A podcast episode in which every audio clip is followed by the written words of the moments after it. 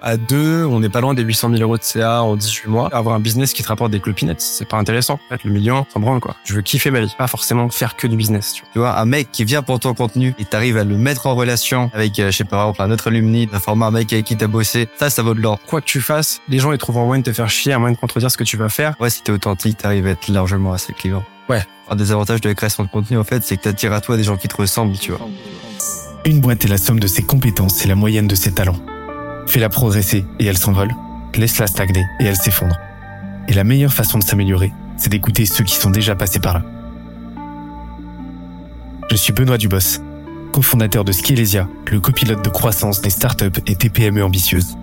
Ensemble, nous allons partir à la découverte des plus belles réussites entrepreneuriales, avec un objectif, comprendre comment créer et développer une boîte de façon saine, rapide et durable.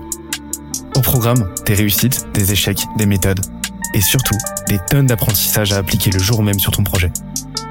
Alors prépare de quoi noter et surtout, attention à la branche.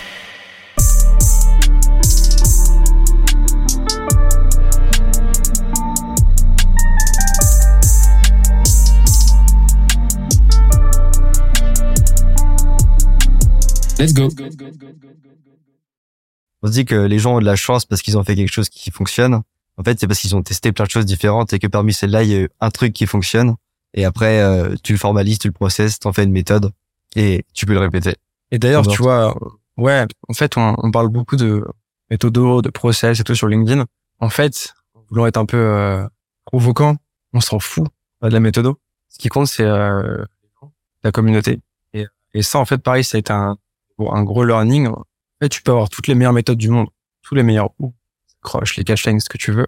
Si t'apportes pas de la valeur à une communauté précise ou à une audience précise, ça marchera pas.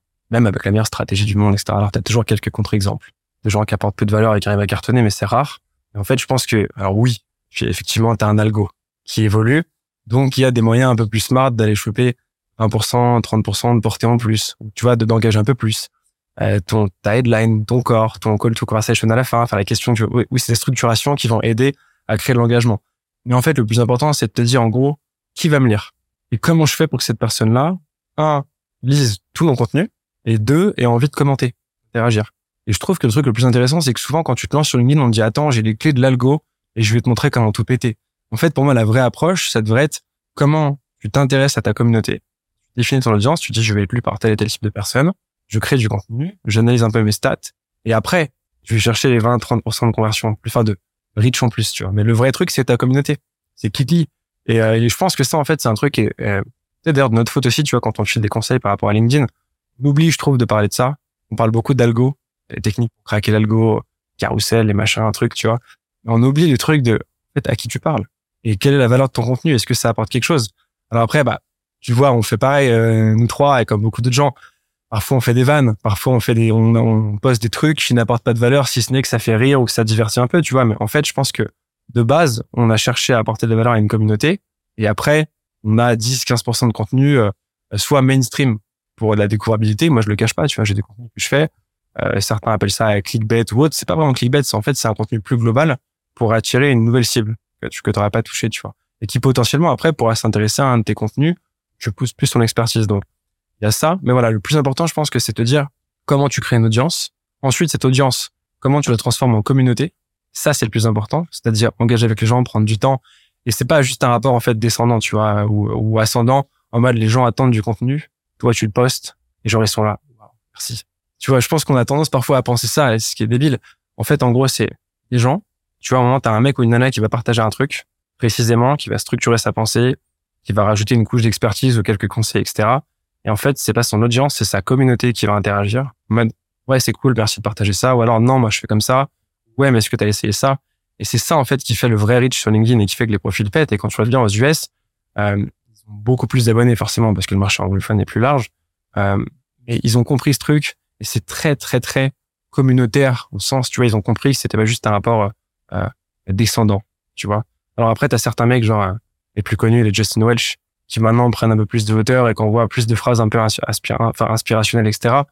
Parce que ça fait le jeu de l'audience aussi derrière, tu vois. Mais ce mec, il a partagé des systèmes, il a partagé des contenus, il partage de la motivation aussi qui va aider des gens. Tu sais, on dit souvent que ouais, quand c'est de la motivation, c'est du bullshit. Le nombre de fois où j'ai lu un post de Justin Welch et je me suis dit putain, mais en vrai, ouais, go, c'est que ça marche. Donc moi, je me dis, si ça marche pour une personne, c'est déjà ça. Après, ça, sera 5, ça sera 10, ça sera 100. Mais je pense que voilà, il faut en gros, on se déconnecte de l'algorithme, méthodo, truc de se dire, ouais, je veux des milliers d'abonnés, des millions de vues, etc. Juste se dire, en fait, voilà, j'ai des compétences sur un domaine, j'ai envie de les partager, et puis je rajoute une brique d'histoire pour me présenter un peu et créer un lien. Et c'est pour ça d'ailleurs que le côté authentique est important. Tu peux pas créer de communauté, euh, enfin, c'est compliqué, sans trop te livrer. Du moins, si c'est autour d'une personne. Si c'est autour d'une marque, c'est plus simple. Si c'est la marque, la boîte qui te partage tous les conseils, tous les machins, c'est plus simple. Mais une personne, euh, c'est entièreté de choses, tu vois. C'est son expertise, euh, ses passions, ses forces, ses faiblesses, etc. Et c'est ça qui fait que tu as des communautés. D'ailleurs, tu vois des gens euh, qui se lancent à peine sur LinkedIn et dont les communautés pètent très vite. C'est pas grâce à l'algorithme, c'est pas grâce au hack, en vérité. Parce que c'est des personnes qui ont touché une corde sensible chez des personnes, tu vois, chez d'autres personnes qui se ressemblent et qui se disent, bah, tiens, enfin une personne comme moi qui prend la parole sur ce sujet, ou enfin une personne euh, qui partage mes positions, enfin une personne qui ose se mouiller. Euh, souvent, c'est enfin quelqu'un qui se fait défoncer à ma place en disant tout haut ce que je pense tout bas. Ça arrive beaucoup, tu vois. Et je pense que c'est ça qui est intéressant. Donc, oui, l'algo est important, mais en termes de strat pur et dur, tu sais, c'est comme dans le bon copywriting, en fait. C'est quelle est ta cible? Qu'est-ce qu'il faut que, enfin, que vit ta cible au quotidien? Que vit ton prospect? Quels sont les termes qu'il utilise pour parler de sa situation? Et comment toi, tu vas mettre des termes en face pour lui vendre? Principe de base du copywriting, j'apprends rien à personne. LinkedIn, c'est la même pour moi, tu vois. C'est, t'as une audience, tu partages de la valeur en essayant de la rendre euh, applicable et tu partages ton histoire. Tu vois, si ça match, parfois t'as des thématiques qui matchent plus que d'autres. Mais grosso modo, quand tu regardes euh, les gros, j'allais dire influenceurs, même si je déteste ce terme, mais les gros profils français qui marchent bien, c'est des gens qui sont authentiques ou en tout cas pour certains qui storytell une certaine authenticité. Tu vois, chacun après met le curseur où il veut, mais ça marche très bien. Et généralement, tous les gros buzz, c'est des posts super authentiques c'est pas un poste, on va dire, euh, je, je, suis un grand savant, je te partage mon savoir, euh, tiens un peuple. Jamais, ça arrive jamais, tu vois. C'est des posts, et c'est pour ça dire que les photos marchent bien. On a dit, ouais, vous faites chier avec les selfies, machin, etc. Non, on en met peu, tu vois. Et c'est pour ça que ça marche bien. On parle d'authenticité, c'est qu'en fait, là, tu vois les gens. Alors oui, la photo, tu peux toujours faire le contexte autre, mais j'ai le sentiment, en tout cas, que la vulnérabilité va gagner. Et ça, en fait, c'est un chiffre qui est énorme, tu vois. C'est un truc, euh, euh, je pense qu'on n'aurait pas pu prédire. Je pense que ça va considérablement changer le game, tu vois avec tout euh, les néfastes que ça peut avoir. Je pense que la vraie vulnérabilité, c'est plus une, une faiblesse en fait. C'est une force en fait. Je trouve que c'est hyper cool, ouais. Plus sincère. Bon, on, on en revient, à, on en revient aux à la fin de, c'est la scène de fin de 8 Miles où euh, où Eminem en fait il sèche le gars en face ouais. parce que euh, il fait il fait son propre clash, il met sur la table toutes ses vulnérabilités, toutes ses failles et ensuite il euh, il éclate l'autre, euh, il éclate l'autre sur son propre terrain. Ce qui fait que l'autre n'a plus rien à dire. Je crois que c'est, je crois qu'en ça s'appelle une prosopopée ou un truc comme ça. Et, euh, et en fait, c'est, cette prosopopée là que tu vas faire en public au quotidien de façon là aussi très atomique et tout. Tu vas révéler un petit peu tes failles, tes, tes vulnérabilités, pas tes fragilités, parce que justement ça te consolide. C'est là que tu vois les gens confondent vulnérabilité et fragilité. Non, t'es fragile quand t'es pas résilient. Mais le fait de colmater tes vulnérabilités en les mettant en grand jour et en les rendant inutilisables, au contraire, ça te consolide. Donc tu n'es, tu, au contraire, tu, tu, tu, tu amoindrit ta fragilité. Et, euh, et en fait, c'est, euh, c'est, c'est, ouais, je, suis, je, vous rejoins sur le fait que c'est complètement euh, surpuissant, quoi. Et, euh, et, d'ailleurs, il faut beaucoup de force hein, pour partager euh, ses faiblesses et tout, surtout sur un réseau que tu connais pas, où tu vas être lu par des gens qui sont à 90% bienveillants et à 10% qui veulent juste te défoncer parce qu'ils sont frustrés, ce qui est la vérité, tu vois. Mais, mais je pense qu'en fait, euh, en vrai, ça fait aussi partie du jeu, tu vois. C'est quand tu dis en fait je suis vulnérable, t'acceptes une partie de personnes euh, qui vont te défoncer. Ça fait partie du jeu. En fait.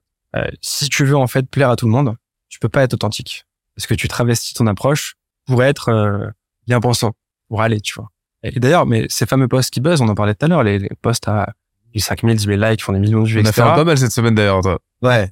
Ouais. Bah, d'ailleurs, tu t'es un peu fait défoncer aussi, en partie par ouais. quelques personnes. En ah, fait, je me suis dit, quand j'ai vu qu'il partait, ce que j'ai vu, j'ai vu, est-ce que je, je une notification quand vous publiez. Et, euh, et donc, je suis allé voir. D'ailleurs, j'ai un signal intéressant, euh, intéressant qui montre quand t'as, que t'as une communauté vraiment engagée c'est quand euh, la première heure, la première demi-heure, ton nombre de likes va augmenter très rapidement. Et, euh, et là, je suis allé voir et, euh, et vous, c'est quasiment systématique, c'est-à-dire que euh, au bout de 10 minutes, vous avez déjà 35 likes, quoi. ça ralentit un petit peu ensuite, mais c'est le signe que vous avez une, une, une corps audience qui est bien engagée, quoi. Et là, de ton côté, j'ai vu, enfin, j'ai vu au début que le post partait bien. Je revois le lendemain, putain, 6500 likes. Je me suis dit, ah ouais, il a dû se faire éclater, quoi. Ce qui est très drôle avec ce post, c'est que c'était un peu une pensée pour moi-même, tu vois, un truc que j'avais mis dans mes notes pour faire un posting LinkedIn, je croyais que ça allait même pas faire 100 likes. Bien sûr. Ouais, il m'a dit en postant, il m'a dit, tu sais quoi, ça va se planter, véridique, hein. Dit, ça va se planter, mais je le poste parce que ça me fait marrer, j'aime bien. Tu sais, je trouve ça cool. tu Ah, vois. c'est à Et je 10 000 trouve que- likes et 1 million de vues. Je peux t'assurer qu'en le lisant, je savais qu'il allait... Euh... 7000 likes. 10 000. 10 000 Ah ouais, 10 Et 000. un parce que million Moi, je me suis arrêté à 6500. Parce que moi, j'ai de- parce que euh, en le lisant, je savais qu'il allait, que ça allait être un banger, hein, par contre. hein. Ah ouais? Ah ouais, ouais, il y avait, euh, il y avait, c'était banger matériel, mais de ouf.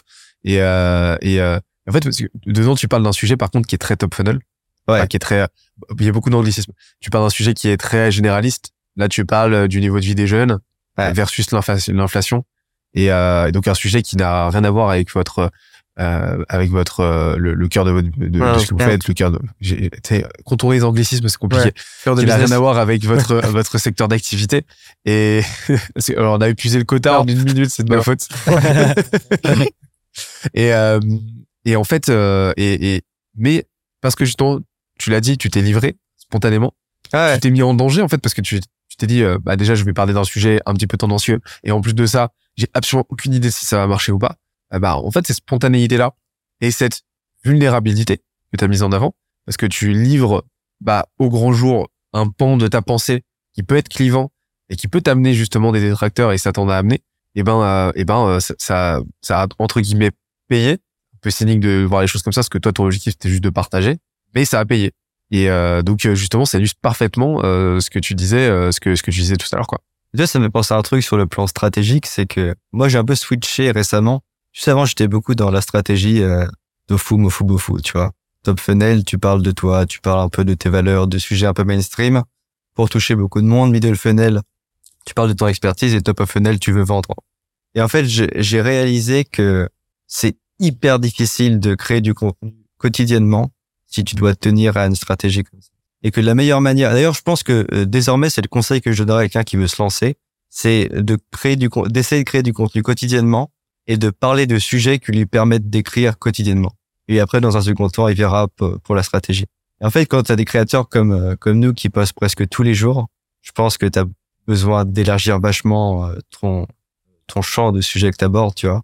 Et que toutes tes pensées un peu, euh, un peu intéressantes, un peu nouvelles, un peu drôles, elles doivent devenir sujettes à, à, à créer du contenu. Et c'était le cas, c'était le cas pour ce poste. mais c'est euh, et, et comment comment vous procédez pour euh, bah, justement cette partie là créative? C'est un gros ouais, sujet tu vois c'est comment tu trouves les idées? Je pense qu'on a un biais déjà, euh, parce qu'on reçoit pas mal de questions du coup. Alors on n'a pas des très grosses audiences au sens, euh, tu vois, un- toi tu dois être à genre 16-17 000 abonnés, et moi je dois être pas loin des 20 000, donc c'est pas énorme en termes d'audience, mais la, la communauté elle est très très engagée. Donc déjà on reçoit beaucoup de questions. Donc sur un post, tu vas avoir, euh, je sais pas, genre une centaine de commentaires, euh, t'as déjà plein de questions. Tu isoles 10 questions, ça te fait 10 posts euh, potentiels derrière. Euh, ensuite, euh, toi quand t'accompagnes des gens sur la partie page de vente, les gens posent des questions récurrentes, pareil, idée de poste. Ensuite, moi, quand je fais du coaching, les gens me posent sur une heure de coaching, je sais pas, peut-être 30 questions, 30 réponses, donc 30 idées de poste. Et après, on lit beaucoup de contenu. Tu vois, typiquement, quand on lit un bouquin, c'est mal, mais on a toujours notre téléphone à côté. Tu lis un truc, tu notes. Tu surlignes, machin. Écoute un podcast. Euh, tu vois. Et en fait, quand t'es dans la logique de, en fait, l'écriture, c'est juste un exercice de clarification de pensée. Quand, du coup, t'es en recherche de contenu tout le temps, t'as tout le temps des idées, en fait. Et plus ça va, plus t'as des idées. Tu vois, euh, parfois tu fais un post à, à la con, euh, comme le truc de la douche hier, là. En fait, t'es dans ta douche, tu penses à un truc, tu te dis c'est marrant que je réagisse comme ça en étant dans ma douche, tu tournes le post un peu marrant, tu le shootes, et en fait, tu te rends compte qu'il y a 400 personnes qui pensent la même chose que toi. Donc en fait, ce truc, c'est ton quotidien, plus les questions qu'on te pose, plus les interactions avec ton contenu qui te permettent d'aller plus loin. Ouais. Et puis parfois, en fait, tu vas poster un truc, quelqu'un va commenter, et tu vas te dire, mais en fait, après réflexion, post, je suis pas si d'accord que ça avec moi, ma pensée, elle évolue, tu refais un post en disant j'ai posté ça, je me rends compte que donc en fait la logique de création de contenu c'est plutôt une logique intellectuelle plus que organisationnelle, c'est-à-dire en fait comment tu fais en sorte d'avoir un réservoir de contenu illimité. Et après, euh, tu vois, on parlait du tofu, mofu, bofu. Alors le bofu, nous, euh, le poste de vente, on en fait jamais. On a jamais vendu, on a dû vendre officiellement, je crois, en- dans deux postes euh, aux formations qu'on avait sorties. Mais par exemple, le sales up, on n'en a jamais parlé. Les gens viennent sur notre profil. Ouais, ils s'intéressent. Enfin, c'est un tunnel différent. On vend jamais. Donc les posts, c'est soit du post niché où on partage des conseils, soit des posts un peu plus mainstream, soit des trucs un peu rigolos. euh, T'as une pensée, tu vois, ou un coup de gueule, ou un truc comme ça. Pas vraiment de strat. euh, je dirais, en, en gros, il y a quatre types de posts que tu fais. Il y a euh, les posts où tu documentes ton propre parcours, que ce soit ta boîte ou, euh, ou les trucs perso. Les posts où tu consommes du contenu, euh, tu le formalises, tu le changes un peu, tu mets ta sauce et tu le repartages euh, pour ton audience.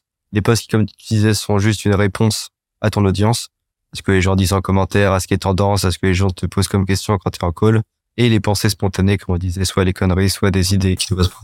En fait, avec ces quatre types de posts, euh, bah, quand tu consommes beaucoup de contenu, quand tu parles beaucoup aux gens, et bah, t'as beaucoup d'idées de posts. J'interromps l'échange 30 petites secondes pour te dire de ne pas oublier de nous ajouter une petite note des familles sur Apple Podcast ou sur la plateforme de ton choix. Tu connais la chanson, ça nous aide très fort à faire connaître euh, le podcast au plus de monde possible. Allez, on reprend.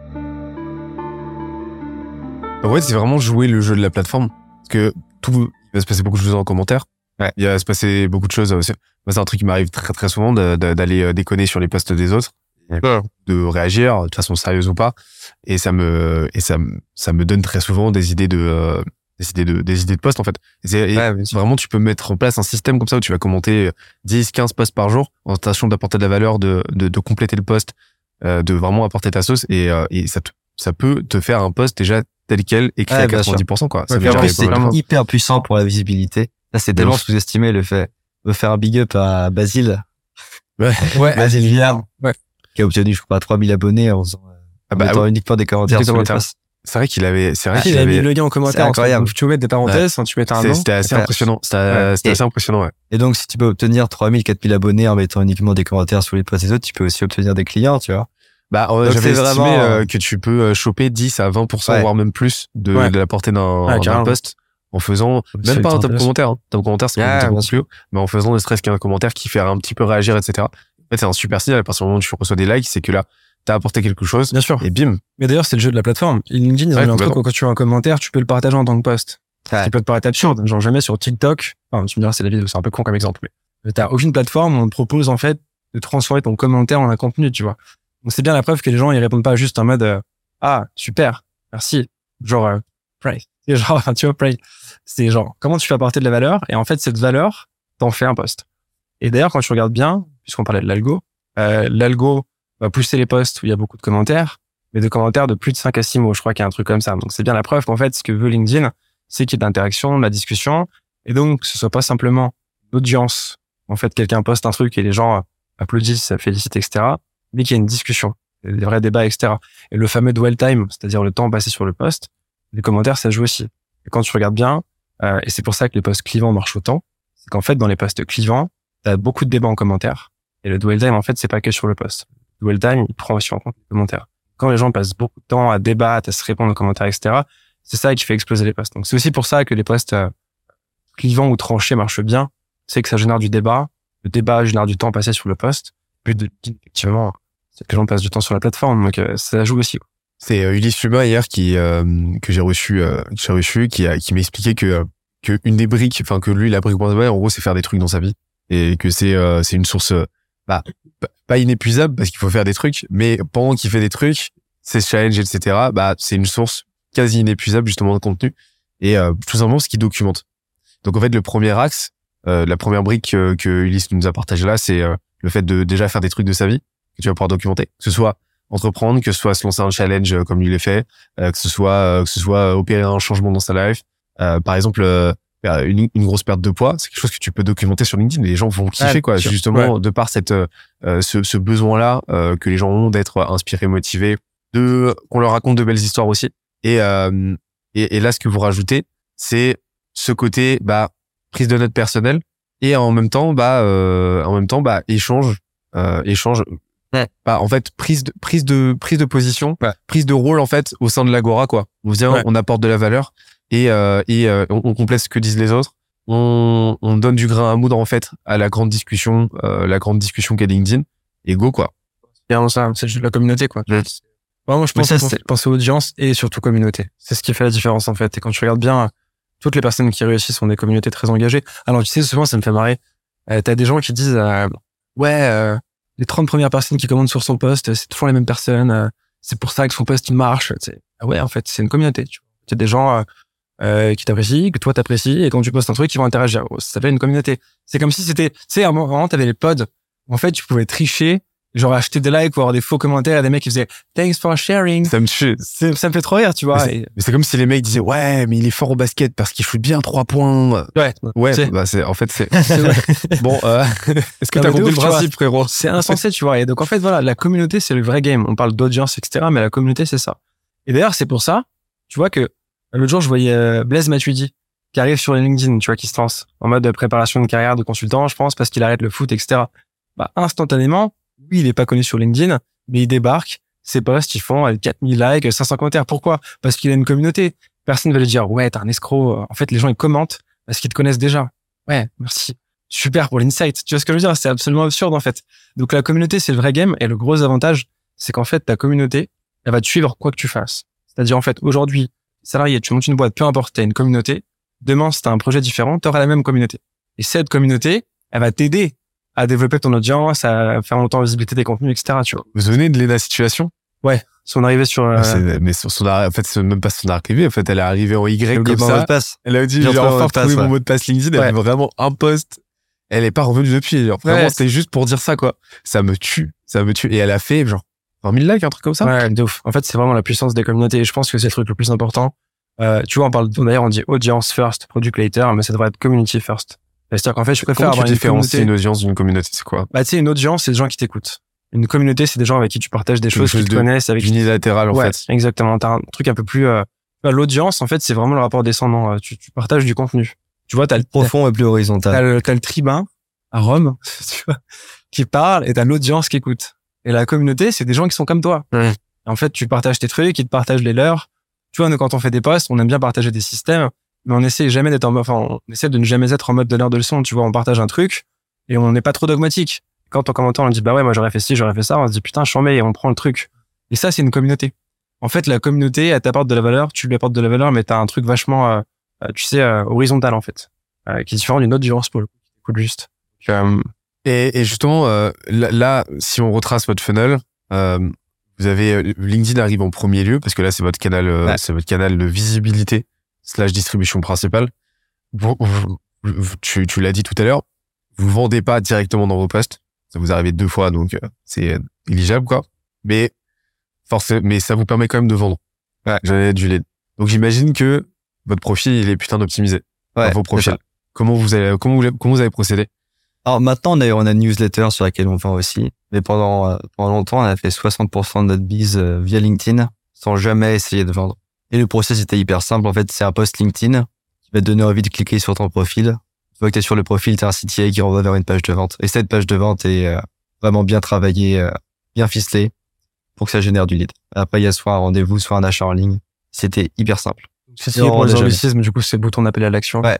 En gros, c'est le lien, euh, je crois que c'est sous le nombre d'abonnés maintenant. Tu peux mettre un lien directement qui envoie sur ton site et après ton site convertit. Mais comment vous donnez envie aux gens euh, de, de, de justement, euh, bah déjà visiter votre profil, cliquer sur euh, sur vos têtes quoi, et, euh, et ensuite à partir du profil de dire ouais ça m'intéresse de ouf et tout go. le contenu, je pense, c'est la qualité Ah, du contenu. euh, Visiter le profil, c'est la répétition de contenu pertinent où le mec il te voit une fois, deux fois, trois fois, quatre fois, cinq fois. Et il se dit putain, faut que j'aille voir ce qu'il fait quand même, tu vois. Il clique sur ton Soit profil. j'achète, soit je soit je bloque. de ouf. Non, mais c'est la répétition, c'est la répétition. Le Mec, au bout de dix fois où il a vu ta gueule. C'est pour ça que c'est important de faire du volume sur LinkedIn. Le but, c'est pas de convaincre les gens d'un seul post, c'est que les gens voient ta gueule euh, dix fois et que deux ou trois fois ils disent c'est super pertinent, peut-être qu'il y a quelque chose euh, euh, de cool, euh, de cool à m'apporter, tu vois. Et une fois que le mec arrive sur le profil LinkedIn, là en fait, en fait, on a on a fait une méthode où on construit un profil LinkedIn comme une page de vente, tu vois. Je te laisse. euh, Ouais, carrément. Ouais, bah, tu sais, on l'appelait le landing selling profile, comme ça, donc comme une landing page, donc une page de vente, tu vois, mais en mode euh, sur LinkedIn. Donc, en gros, euh, bah, t'arrives, t'as le, ta bannière, explique en quatre mots ce que tu fais, rapidement, en tout cas, le bénéfice que t'apportes à la personne qui arrive sur ton profil. Sans un peu, tu vas avoir une partie, euh, ta sélection de contenu. Là, en gros, nous, ce qu'on met, c'est on met un call to action, ton appel à l'action, qui envoie sur le site directement. Maintenant, on en a mis un deuxième. Toi, je crois que t'as mis la newsletter. J'ai mis le coaching pour booker en ligne directement. Sans en avoir un, potentiellement, c'est mieux. À côté, t'as un boss qui a bien marché, prof social. C'est le même modèle que les pages de vente, en fait. hein. Tu vois, tu sais, le AIDA, euh, attirer l'attention, susciter l'intérêt, générer du désir et passer à l'action. Ce truc comme ça, tu le construis pareil. Et après, t'as la partie info où tu racontes un peu ton histoire, ce que tu fais, ce que tu peux apporter. Puis les gens descendent et potentiellement, t'as des recommandations en bas, des gens qui ont bossé avec toi. Donc en fait, c'est assez simple, mais c'est, euh, en fait, ton profil, généralement, c'est un, voit comme un CV quand tu penses pas en mode emploi et RH et que tu penses en mode vente, tu le construis comme une page de vente. En fait, tu vois, donc t'arrives, t'as ta cover, tu descends, t'as ta catchline, donc on explique ce que tu fais, t'expliques ce que tu fais, t'abonner, bouton d'appel à l'action, boum, ça clique. Et après, le taf, nous, je sais que le gros du taf, c'est euh, page de vente du Sales Lab, qui a un taux de conversion euh, absolument énorme. D'ailleurs, on pensait pas... D'ailleurs, c'est drôle, tu vois, 25%, 22%. Ça, euh, en lead laissé, en rendez-vous, c'est 15%, je crois. Je sais plus exactement. Plaît, Genre, genre 12 ou 15% de conversion sur les rendez-vous bookés par rapport au nombre de visites. Et euh, 20, 22, mais de toute façon, ça bouge tellement euh, sur les rendez-vous bookés. Parce que tu peux soit... En fait, enfin, c'est sur dur. les- Si si tu veux, ça dépend de. Enfin, par exemple, quand on fait un post qui buzz et qui touche 10 000 personnes, t'as plein de gens qui sont pas du tout notre cible qui atterrissent sur notre page de vente. On se retrouve avec 2% de conversion pendant une semaine. Quand c'est des posts euh, hyper nichés, hyper trucs, là, c'est de l'audience qualifiée qui vient sur notre page de vente. Et là, on peut avoir des taux de conversion euh, monstrueux sur la page. Mais tu vois, le, le maître mot, c'est euh, achète à ceux qui donnent, pas à ceux qui vendent. En fait, c'est pour ça qu'on vend jamais. D'ailleurs, on, ouais, je pense qu'on va essayer de plus vendre cette année. Plus parce qu'en fait, on a des gens dans l'audience qui nous disent, mais en fait, on sait pas trop ce que vous vendez du coup. Qu'est-ce que vous proposez? Ce qui est absurde, alors ça on le passe tous les jours, tu vois. Ah, Mais- je connais, je connais ça. Tu, connais Star, mais en fait, je suis convaincu que tu vas donner, donner, mais tout le temps, tout le temps, tu vois. Euh, et au bout d'un moment, les gens vont se dire, mais en fait, euh, s'ils donnent autant de valeur et que j'apprécie autant, c'est peut-être qu'il y a un truc intéressant, payant. Et donc, ils vont creuser. En fait, ils vont sur ton profil et si, si les trucs sont bien en valeur, ils cliquent, ils arrivent sur le site et là, ils se disent, ah ouais, est-ce que ça me paraît cohérent ou pas, tu vois. Mais ça, je trouve que c'est un truc qui est vachement important. C'est euh, bah, le fameux give first, tu sais, pay forward, en mode, tu donnes et tu verras bien. Et, euh, et au début, on l'a fait sans trop calculer. Ouais, on n'a jamais vendu quasiment. Et en fait, t'as pas besoin de vendre. Je suis convaincu que, alors, tu vois, aux US, pour le coup, ils ont plus la culture business. Mais d'ailleurs, ce qui est drôle, c'est que nous, on n'osait pas vendre parce qu'on avait quasiment l'impression que c'était genre trahir notre communauté. Tu vois ce que je veux dire?